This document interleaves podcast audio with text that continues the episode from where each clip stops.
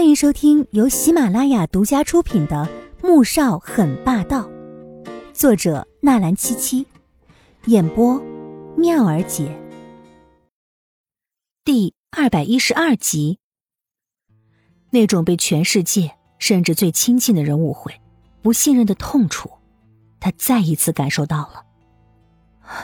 夫人，我和穆家涵确实是。季如锦深吸一口气。他要摆脱这一切，摆脱穆萧寒那些爱慕者的陷害，摆脱穆家的蔑视，摆脱穆萧寒的喜怒无常。而现在，就有一个很好的机会在这儿，只要他向穆萧寒的父母交代一切。可是这话才刚出口，穆萧寒突然一记冷眼，似利刃一般的朝他射过来。紧接着，他听到穆萧寒发出冷厉的声音：“依灵，带他去公司，快要迟到了。”依灵愣住了，站起来看向了季如锦。夫人，走吧。季如锦不肯走，他要将话说明白，却被穆萧寒一个充满威胁的眼神给吓住了。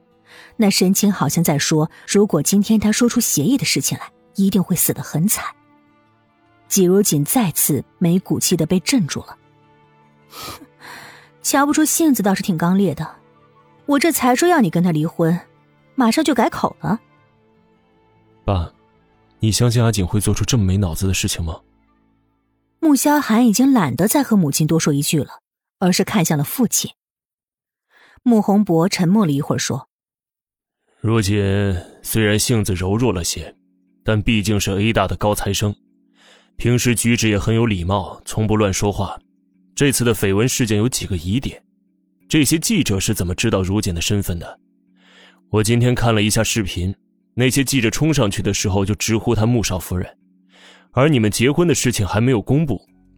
再则，那些记者就像是事先知道他在那儿，所以守在门口蹲点。如果我没猜错，这件事情可能是被人设计的。毕竟是掌管了二十几年大财团的董事长，看问题尖锐又犀利，一眼便将要害给说出来。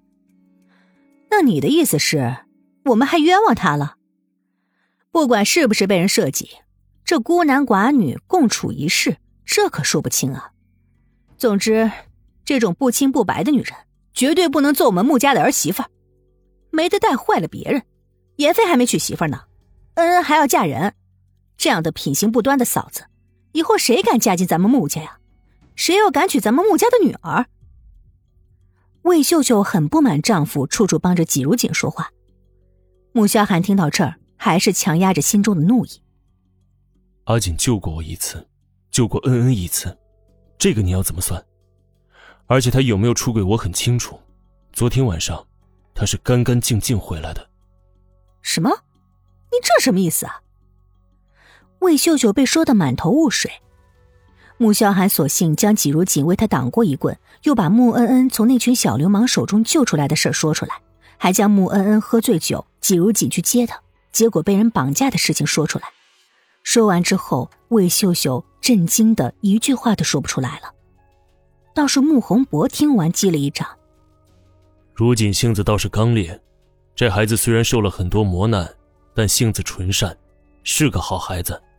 唉，就是身世不好，也不大方。穆萧寒心思却飘远了，心想到刚才季如锦为了离婚，打算将协议的事情给捅出来。心中怒火就抑制不住的快要爆发。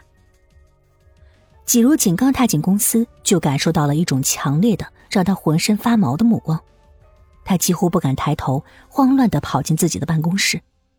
刚坐下，米乐乐便如一阵风似的跑进来：“阿锦，那新闻到底是不是真的呀？”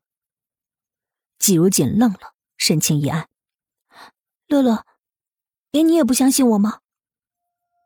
他很想哭，鼻子酸酸的，难受极了。现在他突然很庆幸有了自己的办公室，就算是要哭也不怕被别人看到。没有，我我只是……米乐乐看他一副快要哭出来的样子，立刻慌神了，更加懊恼自己的誓言。我没事，算了。阿锦，你别难过，都是我不好，我不该不相信你的。你是什么人，我还不清楚吗？